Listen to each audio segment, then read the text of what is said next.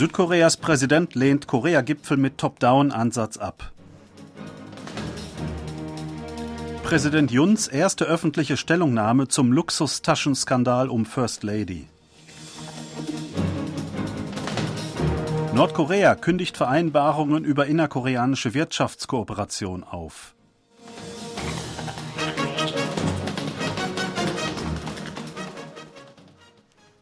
Präsident Yoon Song-yeol hat sich gegen ein innerkoreanisches Gipfeltreffen mit einem Top-Down-Ansatz ausgesprochen. Er sei zwar bereit zu einem Gipfel mit Nordkorea, unabhängig davon, ob Nordkorea sein Atomwaffenprogramm aufgibt oder nicht. Es müssten jedoch zuerst Dialoge sowie Beratungen auf Arbeitsebenen beider Seiten stattfinden, die für einen ergebnisreichen Gipfel notwendig seien. Dies sagte der südkoreanische Staatspräsident im Neujahrsinterview mit KBS, das am Mittwochabend ausgestrahlt wurde.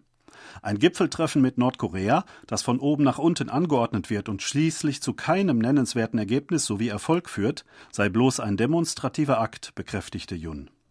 Zur jüngsten Spannung in Korea kritisierte Jun Nordkorea wiederholt als weder rational noch vernünftig. Südkorea müsse darauf vorbereitet sein, dass Nordkorea mit irrationalen sowie unvernünftigen Entscheidungen die Sicherheit Südkoreas bedrohen kann. Stimmen in Südkorea nach einer atomaren Aufrüstung bezeichnete Jun außerdem als unrealistisch. Wenn Südkorea es will, werde das Land für die Entwicklung von Atomwaffen nicht sehr viel Zeit brauchen. Die vollständige Umsetzung des Nichtverbreitungsvertrags liege jedoch im Staatsinteresse, hieß es. Präsident Yoon Song-yeol hat erstmals zum Luxustaschenskandal um First Lady Kim Gon-hee Stellung genommen. Es handle sich um eine politische Verschwörung, sagte Yun beim Neujahrsinterview mit KBS. Yun sprach somit erstmals öffentlich über den Skandal. Yun wies darauf hin, dass die Person, die die teure Tasche an die First Lady aushändigte, heimlich eine Spionagekamera hatte, um das Treffen mit der First Lady zu filmen. Er finde es schade, dass sich die First Lady nicht bis zum Schluss gegen das Geschenk wehren konnte. Künftig wolle man in solchen Fällen entschlossen vorgehen, sagte er. Für eine politische Debatte sorgte eine Videoaufnahme, die im November des vergangenen Jahres im Internet auftauchte. Darin schenkt ein koreanisch-amerikanischer Pastor namens Abraham Chae der First Lady Kim eine Dior-Tasche. Das Treffen fand im Jahr 2022 statt. Dem Pastor zufolge, der die Aufnahme machte, bezahlte ein Oppositionsmedium die Kamera und die Handtasche. Kim wurde seitdem vorgeworfen, gegen das Antikorruptionsgesetz verstoßen zu haben, das Regierungsbeamten und ihren Partnern untersagt, derart teure Geschenke anzunehmen. Die Opposition des Landes fordert daher eine Entschuldigung des Staatspräsidenten. Nordkorea hat eine Reihe von Gesetzen über die innerkoreanische Wirtschaftskooperation abgeschafft. Wie die nordkoreanische Nachrichtenagentur KCNA am Donnerstag meldete, sei dies in einer Plenarsitzung des Ständigen Ausschusses der Obersten Volksversammlung am Mittwoch beschlossen worden. Davon betroffen ist das 2005 verabschiedete Gesetz zur wirtschaftlichen Zusammenarbeit zwischen Nord- und Südkorea. Das ist ein Rahmengesetz für die innerkoreanische wirtschaftliche Kooperation und sieht entsprechende Verfahren und Anwendungsgegenstände vor. Aufgehoben wurde auch das Sondergesetz über die internationale Touristenregion Gymgangberg, das Investitionen von südkoreanischen und ausländischen Unternehmen sowie Personen in der nordkoreanischen Region regelt. Damit machte Pyongyang die Absicht deutlich, keinen wirtschaftlichen Austausch mit Südkorea zu pflegen.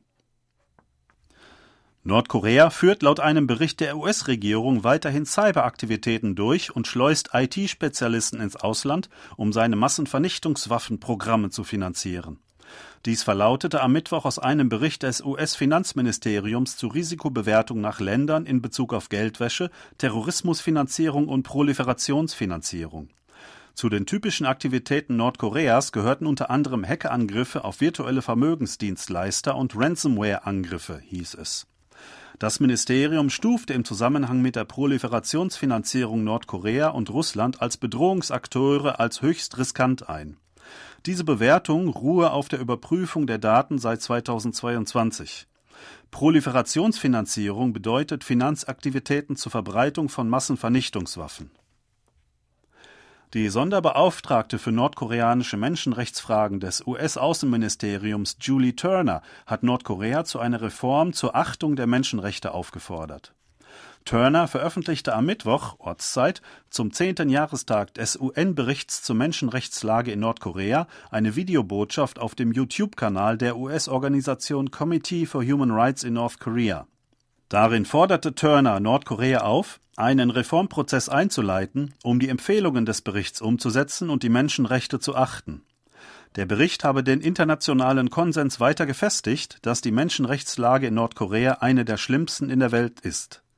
UN-Mitgliedstaaten einschließlich China seien stets dazu aufgefordert worden, anhand der UN-Empfehlungen keine einzige Person zwangsweise nach Nordkorea zurückzuführen. Es sei denn, dass eine merkliche Verbesserung der Behandlung dort von internationalen Beobachtern überprüft werde, sagte sie.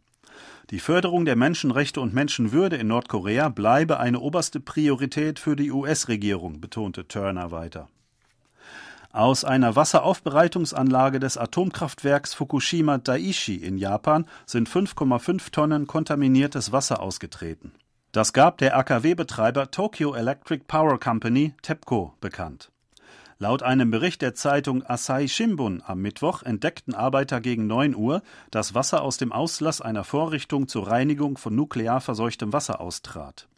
TEPCO plant, den Boden außerhalb des Gebäudes zu entfernen, weil das ausgetretene Wasser in den Boden eingedrungen sein könnte. Die Firma schätzt das Volumen des ausgesickerten Wassers auf 5,5 Tonnen und den Gehalt an radioaktiven Substanzen auf 22 Milliarden Becquerel. Es gebe keine Auswirkungen auf die Umgebung außerhalb des AKW-Geländes, teilte sie mit. Asahi Shimbun schrieb, es gebe keine aussagekräftigen Veränderungen der Werte von radioaktiven Substanzen im am nächsten gelegenen Ablasskanal. Keine externen Auswirkungen wie das Sickern ins Meer seien bestätigt worden. Die Regierung überprüft derzeit das Notfallversorgungssystem des Landes.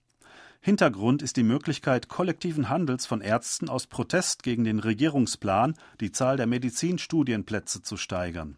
Das Gesundheitsministerium teilte mit, dass es am Donnerstag mit neun zuständigen Ministerien und Behörden eine Arbeitssitzung einer zum Umgang mit kollektivem Handeln von Ärzten eingerichteten Zentrale abgehalten habe. Die Sitzungsteilnehmer hätten Informationen über die Entwicklungen im Zusammenhang mit kollektivem Handeln von Ärzten ausgetauscht. Es seien Maßnahmen zur Begrenzung der Lücke in der medizinischen Versorgung als Folge kollektiven Handelns erörtert worden, teilte das Ressort mit. Öffentliche Gesundheitseinrichtungen hätten beschlossen, eigene Maßnahmen zur Notfallversorgung auszuarbeiten. In Vorbereitung auf Notfälle würden sie Notfallkontakte mit dem Gesundheitsministerium und weiteren zuständigen Behörden unterhalten, hieß es weiter. Das Gesundheitsministerium gab am Dienstag die Entscheidung bekannt, die Zahl der jährlich angebotenen Medizinstudienplätze um 2000 aufzustocken. Die koreanische Ärztekammer richtete daraufhin am Mittwoch ein Krisenkomitee ein und kündigte kollektives Handeln von Medizinern an. Der US-Elektroautohersteller Tesla hat im Januar nur ein einziges Elektroauto in Südkorea verkauft. Das berichtete die Nachrichtenagentur Bloomberg am Dienstag, Ortszeit, unter Berufung auf Daten des südkoreanischen Marktforschungsunternehmens Karisyu und der südkoreanischen Regierung. Mit dem Verkauf nur eines einzigen Model Y im Januar in Südkorea habe das Unternehmen das schlechteste Monatsergebnis seit Juli 2022 verbucht, hieß es. Die Zahl der in Südkorea neu zugelassenen Elektrofahrzeuge aller Hersteller ist im Januar laut Daten gegenüber dem Vormonat um 80 Prozent gesunken. Bloomberg führte das verlangsamte Wachstum des E-Automarktes auf hohe Zinsen, die Inflation, Bedenken über Batteriebrände und eine fehlende Ladeinfrastruktur zurück.